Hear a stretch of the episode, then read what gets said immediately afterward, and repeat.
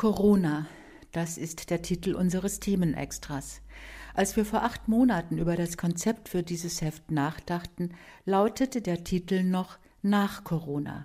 Jetzt gibt es kein Nach, sondern nur ein Mittendrin in der Pandemie. Auf Delta folgte die Omikron-Variante und wie wird es weitergehen? In Deutschland wird die erste Infektion mit dem Coronavirus am 27. Januar 2020 in Bayern festgestellt. Seitdem gibt es eine neue Geschichtsschreibung. Das Leben vor dem Virus und das Leben mit dem Virus. Was ist mit uns geschehen? Was geschieht noch mit uns? Wir haben es in der Corona-Pandemie intensiv mit einem Feind der Menschheit zu tun, mit der Einsamkeit. Die neuen Gebote, die entstanden, heißen Bleibe zu Hause, reise nicht, triff nur wenige Menschen, komme auch diesen nicht zu nahe und umarme und küsse sie nicht. Selbst wenn sie am Sterben sind, besuche sie nicht. Lass sie allein und bleibe du mit deiner Trauer allein. Deutschland geschlossen. Einkaufsläden, Schulen, Universitäten, Gottesdienste, Büros, Restaurants, Museen, Theater. Grundrechte reihenweise beiseite geschoben.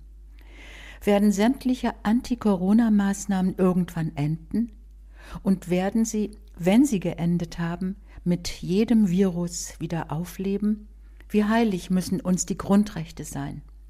Wie resilient, wie widerstandsfähig ist eine Gesellschaft in Krisenzeiten, gerade dann, wenn Angst und Schrecken übermächtig werden?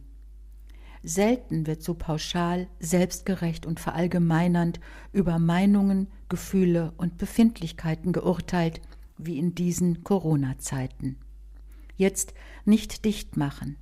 Wenn es eng wird in den Köpfen, ist Weite die Rettung. Eine gute Gelegenheit, die Tugend der Klugheit zu kultivieren. Alle Argumente dürfen am runden Tisch Platz nehmen. Man kann es üben. Die Pandemie ist auch in anderer Hinsicht gefährlich. Sie legt den Zustand einer Gesellschaft schonungslos offen. Den Pflegenotstand, die ungleiche Verteilung von Reichtum, den Zusammenhang von Bildung und sozialer Herkunft.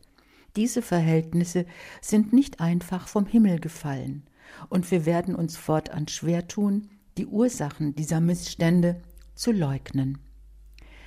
Alle diese Gedanken, liebe Leserinnen und Leser, finden Sie ausführlich in diesem Themenextra Corona wieder. Und ich erlaube mir ein Wort zu unserer Arbeit in eigener Sache. Dieses Extra ist für uns alle, die in Redaktion und Layout daran beteiligt waren, ein besonderes Heft. Entstanden in einem kreativen Netzwerk mit intensiven Gesprächen von Homeoffice zu Homeoffice. Wir haben über Corona nachgedacht, über die Menschen, über die Welt, über unser Leben. Wir sprachen über unsere Träume und Albträume, Einsamkeit, Trauer und Sehnsüchte. Wir waren voneinander weit entfernt und uns doch nah.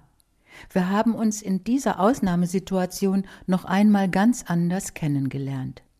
So entstanden auch die fünf persönlichen Protokolle der extra Themenredakteurinnen und Redakteure. Zu diesem Netzwerk gehören ebenfalls die zahlreichen Leserinnen und Leser, die uns mit ihren Texten in dem Erzählprojekt Die Liebe in Zeiten von Corona bereichert haben. Viele davon sind in diesem Extra zu lesen. Dafür bedanken wir uns herzlich. Deutschland ist erschöpft, erschüttert und enttäuscht, lese ich in einem Zeitungskommentar. Theodor Storm schrieb eins wir können wohl das Glück entbehren, aber nicht die Hoffnung. Es bleibt uns doch gar nichts anderes übrig. Wir müssen durchhalten, aushalten, und wir haben schon viel erreicht. Es wird noch etwas dauern, aber die Hoffnung geben wir nicht aus der Hand. Dieser soeben gehörte Inhalt ist in der Zeitschrift Public Forum Extra zu lesen. Public Forum Extra erscheint mit zwölf Ausgaben im Jahr. Das Extra-Thema hat einen Themenschwerpunkt, betrachtet aus verschiedenen Blickwinkeln. Das Extra-Leben beschäftigt sich in Form von Geschichten, Reportagen, Gesprächen und Essays mit kulturellen und gesellschaftlichen Entwicklungen und Werten. Die Ausgaben erscheinen im monatlichen Wechsel. Weitere Informationen finden Sie im Internet unter extra.public-forum.de.